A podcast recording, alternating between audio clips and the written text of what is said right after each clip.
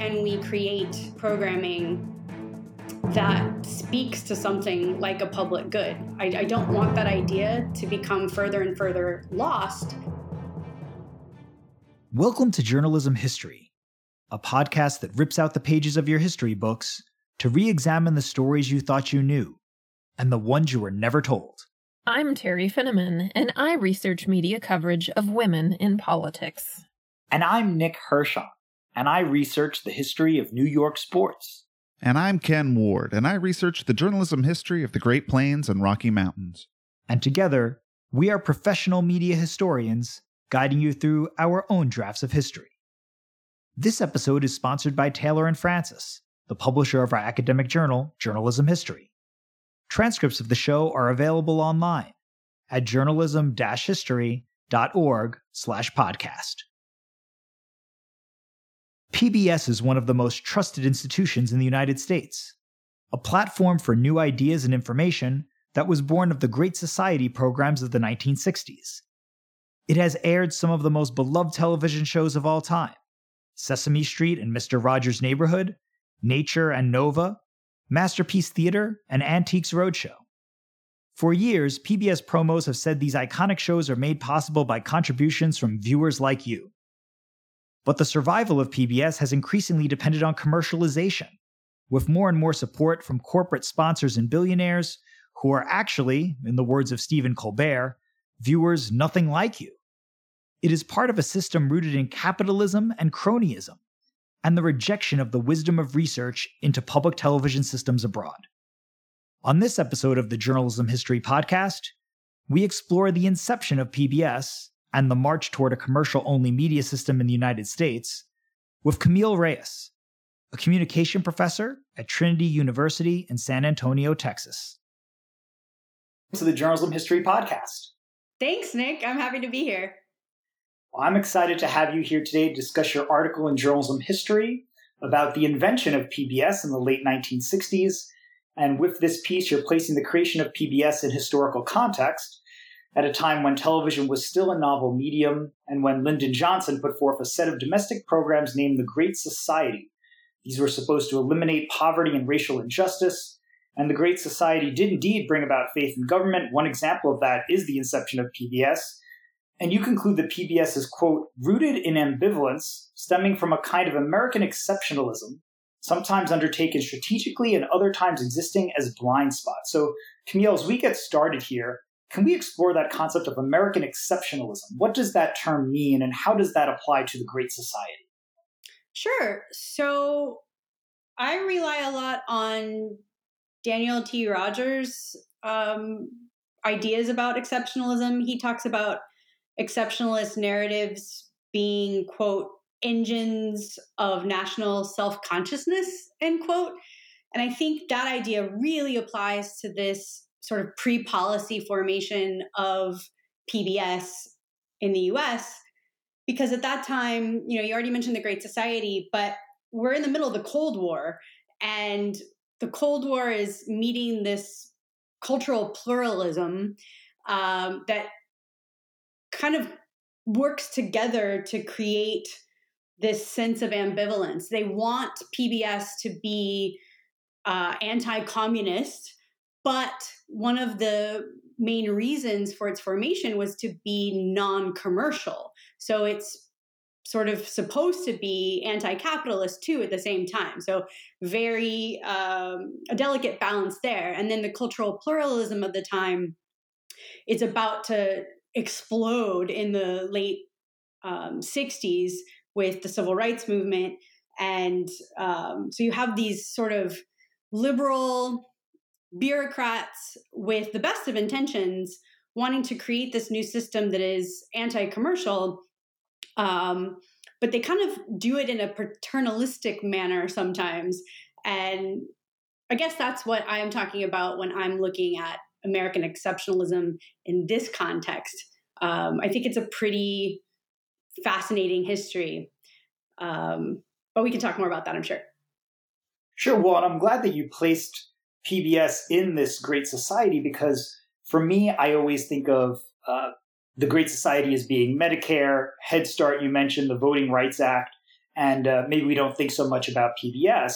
And you walk through the process of how this started. So in December of 1964, television professionals from educational television stations across the country gathered for the first national conference on what they called the long range financing of educational television stations. That's a great and, title, isn't it? yes. That's a lot to fit onto a, a, logo or on a bumper sticker. Um, they have a sympathetic, powerful president at the time in Lyndon Johnson. They know that he is looking for change. And they're pushing forward the idea of public television during a right moment for affirmative legislation. Some of the programs that I just mentioned are obviously on their way. And that conference leads to a task force that you focus on primarily in your article, known as the Carnegie Commission on Educational Television. So, can you tell us a little bit about this commission? Who are the members of the Carnegie Commission on Educational Television? And how did they garner public support for what would then become PBS? Yeah, sure. So, I do want to say that the Carnegie Commission is sort of the the new contribution I hope with this article because lots of excellent um, scholars before me have talked about this blurred line, you know, the blurred line between public and private. Uh, so you have,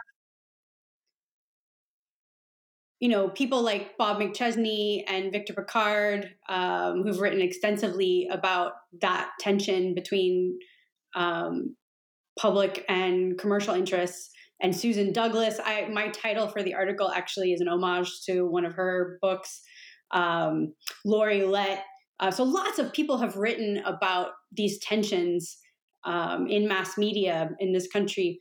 What I was hoping to do with this article was to focus on something that is much less studied, and that's this report that the Carnegie Commission developed that basically became the blueprint for PBS Congress doesn't pass all of the commission's recommendations, but they pass a lot of them um, with the Public Broadcasting Act of 1967. But to answer your question, who was on this commission? Uh, it was 15 members, all of them white men, except for two. There was one woman named Oveta Culp Hobby, who uh, I'm in Texas, so Texans will know her name. She was the chairman of the uh, board of the Houston Post Company and also Eisenhower's former Secretary of, of Health.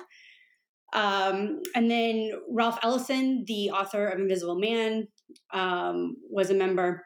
But the rest of the commissioners were mostly from business, uh, from corporates, uh, corporations, and um, from universities. And the chairman, who was exceptionally um, talented by all accounts, um, was James Killian, and he was at MIT and um, had been friends with some of the officers of the Carnegie Corporation. Um, I think that's part of why he was um, named the chair.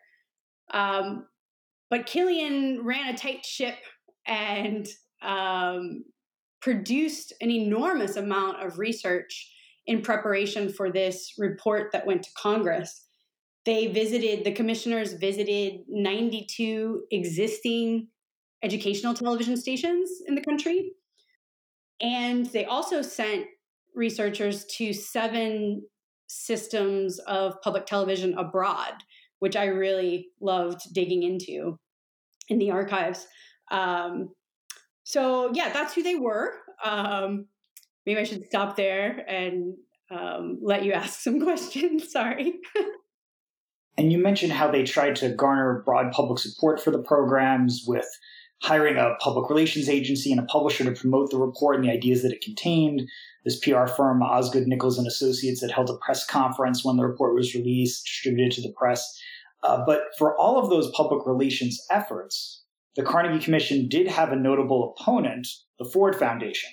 And the Ford Foundation put forth a competing view of public television focused on early satellite technology and at the time, the Ford Foundation was led by Fred Friendly, the former producer for Edward R. Murrow on CBS, including producing that landmark 1954 challenge to Senator Joe McCarthy. Right. And the press made a lot of this battle between these two foundations, and this uh, obviously annoyed some people at the Carnegie Commission. So, what happened here, Camille, between the Carnegie Commission and the Ford Foundation?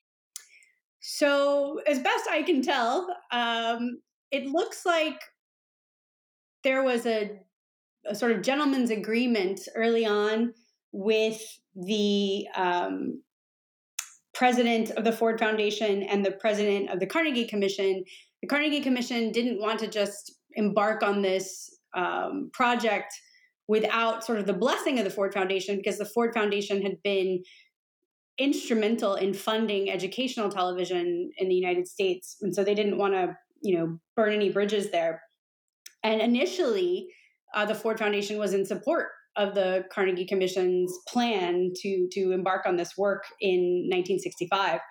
Uh, but there was a sort of change in leadership, and Fred Friendly comes on along with, um, I think it was Held or Heald, I don't know how to pronounce his name, uh, as the president of the Ford Foundation. And they, um, as you mentioned, had a different vision. And it seems like the press made a bigger deal about the the rivalry than than there actually, you know, than actually existed. Um, but what was interesting to me about this is that AT and T uh, was very much opposed to the Ford Foundation's plan because it relied so much on that early satellite technology, and they wanted to use that technology essentially for free. And AT and T, of course, wasn't going to do that. Um, and so AT and T publicly came out in the New York Times in favor of the Carnegie Commission plan, which, of course, um, did a lot to to push that forward. Sure. Well, let's take a look then at how the Carnegie Commission researched its report, if we can. Uh, their key objective here was to make sure the government indirectly funded the public media system but did not control it. And that's important to keep in mind to understand what happened with PBS, right? Because the Commission directed researchers to explore the public television systems in Canada, Great Britain, Italy, Japan, Russia, Sweden, and West Germany. And Camille, you took a close look at two of these reports in particular. So if we can go first at Great Britain, the Commission receives a 26 page report in May 1966 on the BBC. So, what does that report say? What are they trying to learn? What knowledge do they gain about their investigation into public broadcasting in Great Britain? So, the report on Great Britain was one of my favorites of the seven. Um, the author, um, John Crosby is a very uh, flamboyant writer, and he talks about how superior British television is to American television, both commercial and educational. and he doesn't, you know, mince any words about that. And he also talks about how broad uh, BBC programming was. He he says that even beekeeping will be got around to eventually. Uh, so it was a it was a pleasure to read that report. As far as what the commission takes from it, um, there's a lot of similarities in sort of the structural choices that are made for PBS or the recommendations to Congress that are made for PBS. In particular, similarities to the way ITV, which was BBC's sort of second uh, channel at the time, um, to the way that ITV was structured. So the commissioners arguably take a lot from the BBC in constructing their recommendations, although they're not very transparent about that. But it's it's pretty clear that that's what's happening. And of course, the relationship between the BBC and educational television in the US, even before PBS, um, has always been very strong. Uh, both sides have shared programming with the other. Um, and that, of course, continues to this day. Um, so I think the commissioners underplayed the connections to the BBC in that report. And I think that's another example of sort of that exceptionalism at work. They wanted to be different, but in a lot of ways, they were really, really similar uh, to the BBC. Um, they even wanted to fund PBS in the same way that the BBC was funded with a license uh, tax, uh, a, sorry, a, a, per television set tax. Um, Congress rejected that idea, but that was the, the commission's intent. So there's a lot of similarities um, between the two. And then they're also looking at these other countries a month after they received the report on the BBC, as you've just described. There's a report in June of 1966 on the West German television system. And this report uses more methods from social science than the BBC report did. It's written by Crocker Snow Jr., who lived for four months in West Germany, working in public television and visiting stations throughout the country. So, what did he find in West Germany? So, his report uh, super thorough, and he gets at some of the tensions around how public television audiences in West Germany were perceived um, compared to the way audiences in the US were perceived.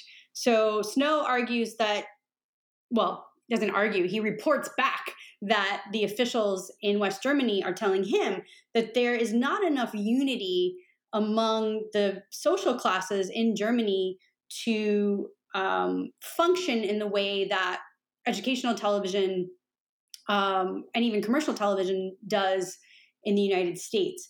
Of course, that's a I think a misperception about the way um, audiences worked in the U.S.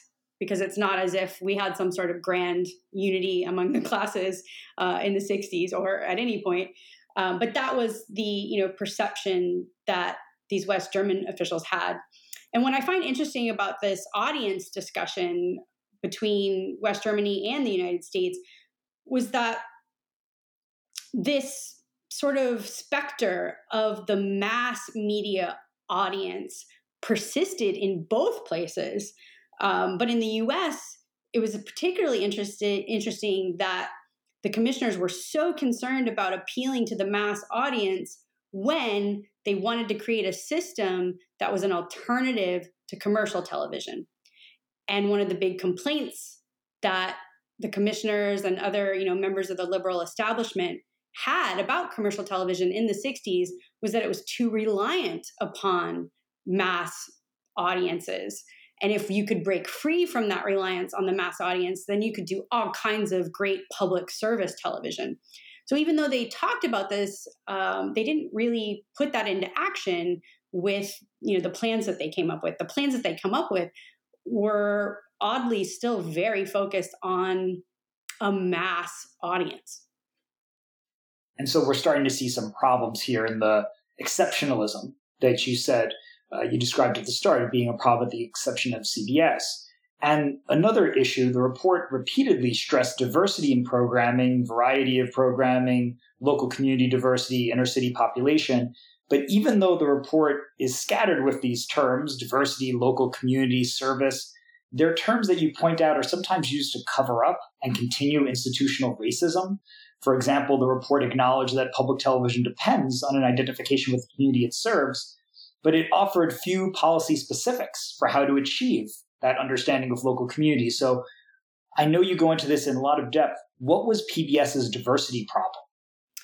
Yeah, so I do want to caveat I, I, don't think that they were were being racist. I think they were again um, sort of following the the trend of the time, which was about cultural pluralism. And I think they were trying to recognize that, and by trying to specifically in one case call out inner city populations which is like the closest they come to talking about diversity in a way that we might talk about it today um, by trying to do that i think they were really making a good faith effort to recognize that the audience for pbs was not some homogenized mass um, but as I was just talking about, in practice, they fall far short.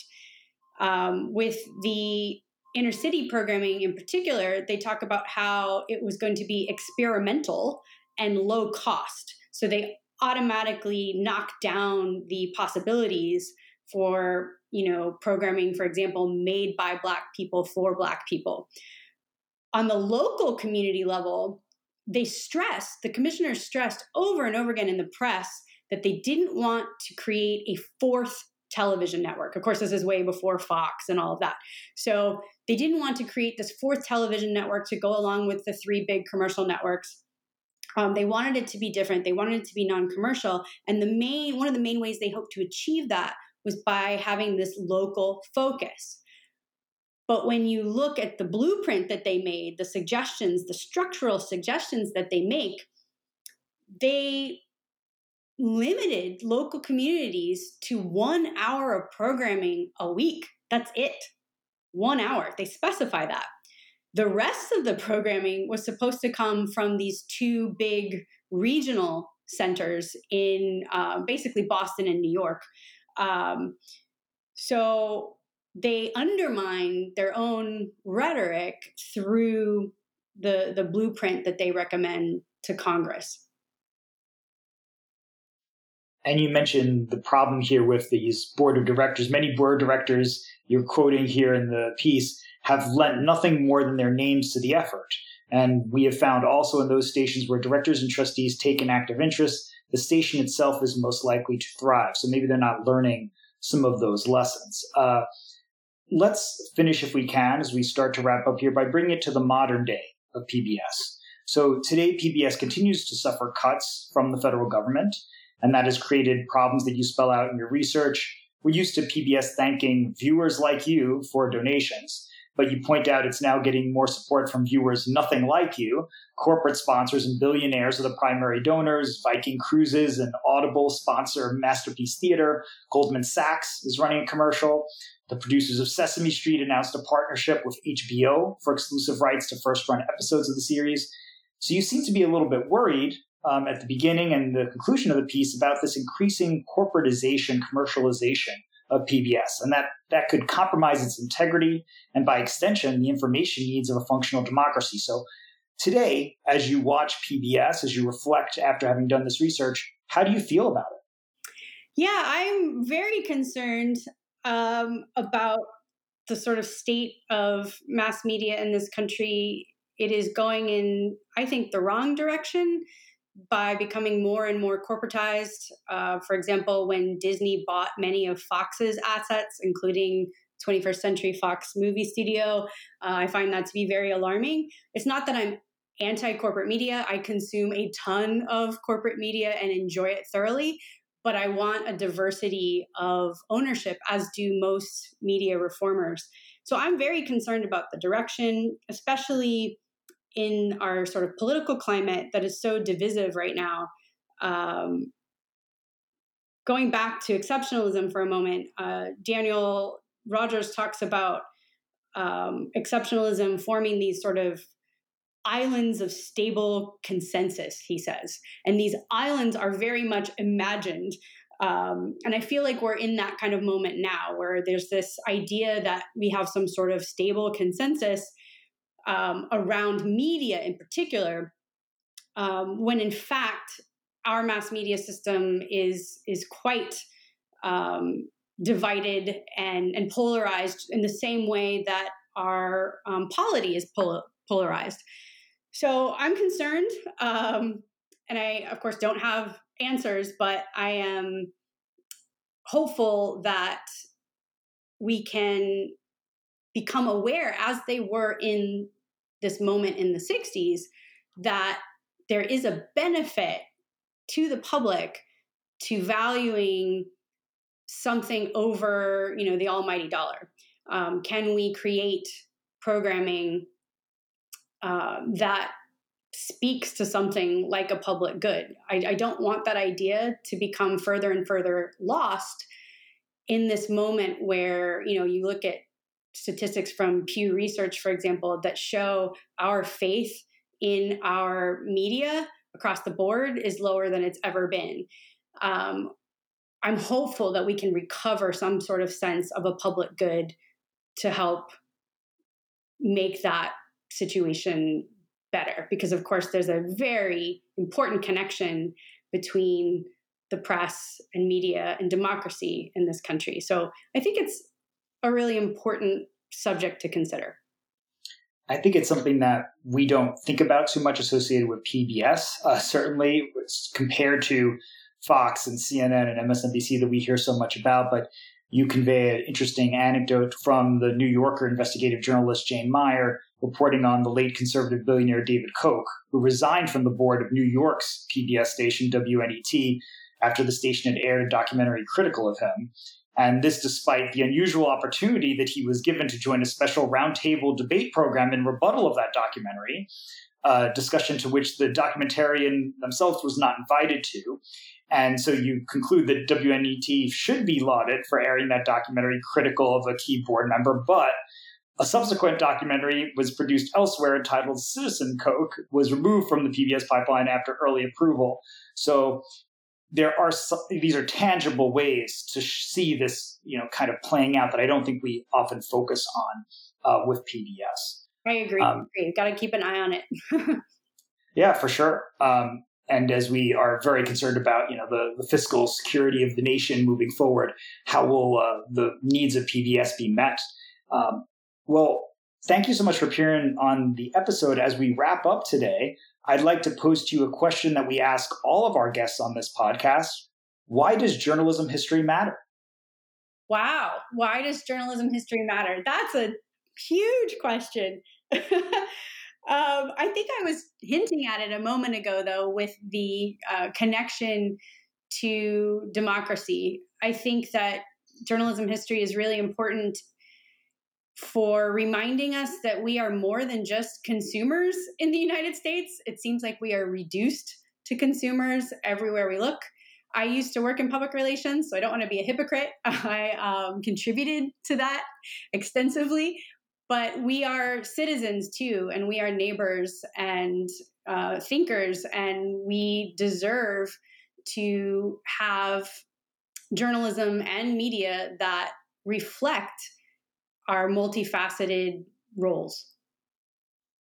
Certainly. Well said. Well, thank you again for exploring PBS and so much for joining us on the Journalism History podcast. Thank you very much, Nick. It was a pleasure. Thanks for tuning in, and additional thanks to our sponsor, Taylor and Francis. Be sure to subscribe to our podcast. You can also follow us on Twitter at JHistoryJournal.